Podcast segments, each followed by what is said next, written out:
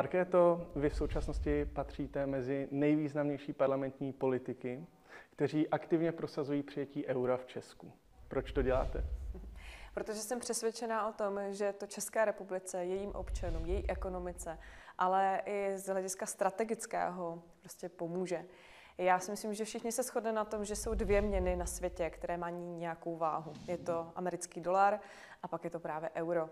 A mně přijde až úsměvné, když se někdo brání právě tomu patřit do toho VIP klubu zemí, které tím eurem platí. Já prostě chci být raději v těch zem, nebo s těmi zeměmi, které jim platí, jako jsou Německo, Rakousko, ale i další v rámci Evropské unie eh, v jednom klubu, než s těmi, které platí zlotým a forintem. Myslím si, že to pro nás i ze strategického, tedy politického důvodu eh, velmi významný krok. Mhm. A co na to říká vaše okolí? Co třeba manžel, ten vnímá to stejně? Nebo rodina? manžel to vnímá naprosto stejně, protože on je Slovák a on eurem vlastně jeho v mateřské zemi už eh, dávno platí. On i celá rodina si to velmi chválí a vlastně eh, dost eh, nechápou tu naši vyhrocenou diskuzi, která se tady v České republice na toto téma vede, protože oni si na vlastní kůži zakusili a zažili, že má jenom samé výhody pro ně. Mm-hmm. A když se podívám třeba do sněmovny, eh, bavíte se i s kolegy z jiných politických stran na téma euro někde v kuloárech, nebo to je tabu, zprostý slovo? Určitě to není tabu a zprosté slovo, ale na druhou stranu je pravdou, že to není velmi časté téma hovoru, že tím, jak Česká republika je celkově většinově tedy nastavená proti a proti vůbec té debatě, kdy bychom ho měli přijmout, tak to dneska velkým tématem není a to mě docela mrzí. To je smutná věc, protože euro vlastně přijalo, anebo teďka přijme eh, vlastně v horizontu několika málo let dohromady už 22 z 27 zemí Evropské unie, což znamená 367 milionů obyvatel ze 447. A zbyde jenom těch 80 milionů lidí, kteří v Unii nebudou mít společnou měnu. Budou to vlastně, budeme to my, budou to Poláci, Maďaři, Švédové a Dánové. Ti mají teda vyjednanou výjimku a vlastně mají měnu navázanou na euro. Zároveň u nás vlastně 70% lidí, jak jste říkala, je proti euru, nechce společnou měnu. A je to anomálie v Unii. Je to opravdu jako číslo, které se vymyká těm průměrům. Ano, a mě by zajímalo, a Polsko jsou víc pro euro. Přesně tak, Maďarů A přitom jsou na takovém cestí svým způsobem Přesně politicky. tak. Ale mě by zajímalo, proč si myslíte, že se tak děje? Proč to tak u nás je? Myslím si, že to za ta léta má několik faktorů. Za prvé velmi silné a hlasité odpůrce, jakými byli zejména prezident Klaus, a naopak velmi slabý hlas eh, těch podporujících. Eh, to znamená politiků, kteří by šli eh, s tím, my chceme přijmout euro a pojďme proto už začít dělat konkrétní kroky. Takže tady tenhle ten nepoměr toho hlasitého vyjadřování názoru je zcela zřejmý. A dalším faktorem, který sehrál roli, a je to i zřejmé z těch výzkumů, byla velká finanční krize, která byla v letech 2008-2009 a která vlastně sehrála docela velkou roli v tom veřejném mínění u nás protože jsme viděli problémy eurozóny, Řecka a tak dále, nemusíme si připomínat. A to si myslím, že také se jakoby zanechalo a už se od té doby nepodařilo vrátit k té debatě. Stalo se to téma pro mnoho politiků ožehavým tématem, raději se mu vyhýbají a i ti, kteří jsou vlastně nakloněni přijetí eura, jej raději nekomentují moc veřejně a neříkají to moc nahlas. Takže vlastně opět převažuje výrazně ten hlas těch odpůrců a já se právě toto snažím změnit. Eh, Česká republika se díky absenci eh, v eurozóně ocitá trošku na pokraji rozhodování o ekonomických otázkách Unie tím, že třeba není přítomná na euroskupině. Eh, přesto po té krizi, kterou jste zmínila, hodně lidí má pocit, že vlastní měna je výhodou, že se to ukázalo.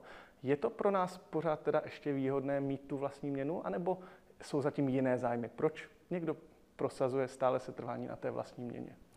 Z politického hlediska je to poměrně jednoduché. Jestliže eh, existuje naprostá většina obyvatel, která nechce euro a myslím si, že velká část z nich vlastně ty argumenty pro to ani neumí úplně říci. Prostě možná je to jenom nějaká obava, nějaká emoce, která je vyvolána dlouhodobě, takže ten strach prostě už je v nich eh, z té společné změny eh, vyrost natolik, že prostě o tom ani nepřemýšlejí. Tak eh, tam to chápu, že politicky samozřejmě málo kdo má buď tu odvahu, chuť tento názor veřejnosti nějakým způsobem formovat a měnit a vstoupit do té diskuze vůbec. Z hlediska ekonomického víme, že třeba velké podniky, velcí exportéři už dlouhodobě chtějí přijetí eura a to jsou významní zaměstnavatelé v Česku. Ti prostě dávají práci tisícům lidí. Takže i ten jejich hlas si myslím, že by mohl pomoci tomu změnit tady tento názor, protože eh, je tady celá řada mýtů, eh, vy se je snažíte vyvracet, my se je snažíme vyvracet, snažíme se eh, férově hovořit o tom, jak to je, že to není tak, že bychom se skutečně až tak moc ovlivňovali tu svoji měnu. To jsme teďka mohli vidět mimochodem v začátcích koronakrize, jak se propadla koruna, jak jsme na tom vlastně všichni rázem shodli a prodělali. A tady tyto věci je potřeba lidem ukazovat na takových eh, příkladech, které si umí moc eh, dobře představit i ze svého života, aspoň většina z nich. Protože ne všichni jsou ekonomové, já to naprosto chápu, ale jak říkám, není to ani jenom ekonomická záležitost, je to i hodně strategická, politická záležitost. Byl to politický projekt, nejenom ekonomický. A druhá věc je, že myslím si, že to, co jste říkal v začátku té otázky, eh, se také málo zdůrazňuje a ví. Prostě naprostá většina států platí eurem v Evropské unii, tím pádem mají velkou vůli se spolu dohodnout, protože jsou tím provázanější a tím pádem my máme mnohem slabší hlas eh, v řešení právě třeba těch ekonomických věcí, protože nepatříme do tady toho klubu. Mm-hmm. Jak velkou politickou odvahu vyžaduje v dnešní době tlačit přijetí eura? Já jsem přesvědčená o tom, že když je něco správné a když to má smysl, velkou logiku, tak je potřeba se do toho pouštět a umět vysvětlovat a snažit se prostě přesvědčit lidi a ne jít jenom po proudu a hladit po srsti a být ten, který vlastně říká lidem to, co chtějí slyšet. Někdy je právě eh, dobré si takovéto debaty zažít v těch regionech, to dělávám často a vidím, že lidé jsou ochotní naslouchat a že jim to vlastně jenom málo kdo zprostředkovává a málo kdo s nimi o tom diskutuje. Takže já to zdaleka nevidím tak skepticky a ani si nemyslím, že to je o tolik odvaze, jako spíš o snaze těch, kteří chceme euro začít to téma eh, více zvedat a abychom eh, vlastně se v tom třeba i byli schopni spojovat, abychom ty síly netříštili. Mhm. A stojí za vámi v téhle věci celá TOP 09? Naprostá eh, většina myslím, eh, členů eh, chce taktéž euro. Já jsem toto téma zvedala jak při volbě předsedkyně strany. A jestli je něco úplně jednoznačné pro všechny topáky, tak je, že jsme pro evropští. My jsme se vstupem do Evropské unie už tím referendem vlastně zavazovali k přijetí eura. Málo kdo to dneska říká a ví, ale my jako TOP 09 máme v této orientaci naprosto jasno, to je v našem DNA a na tom se nic nemění.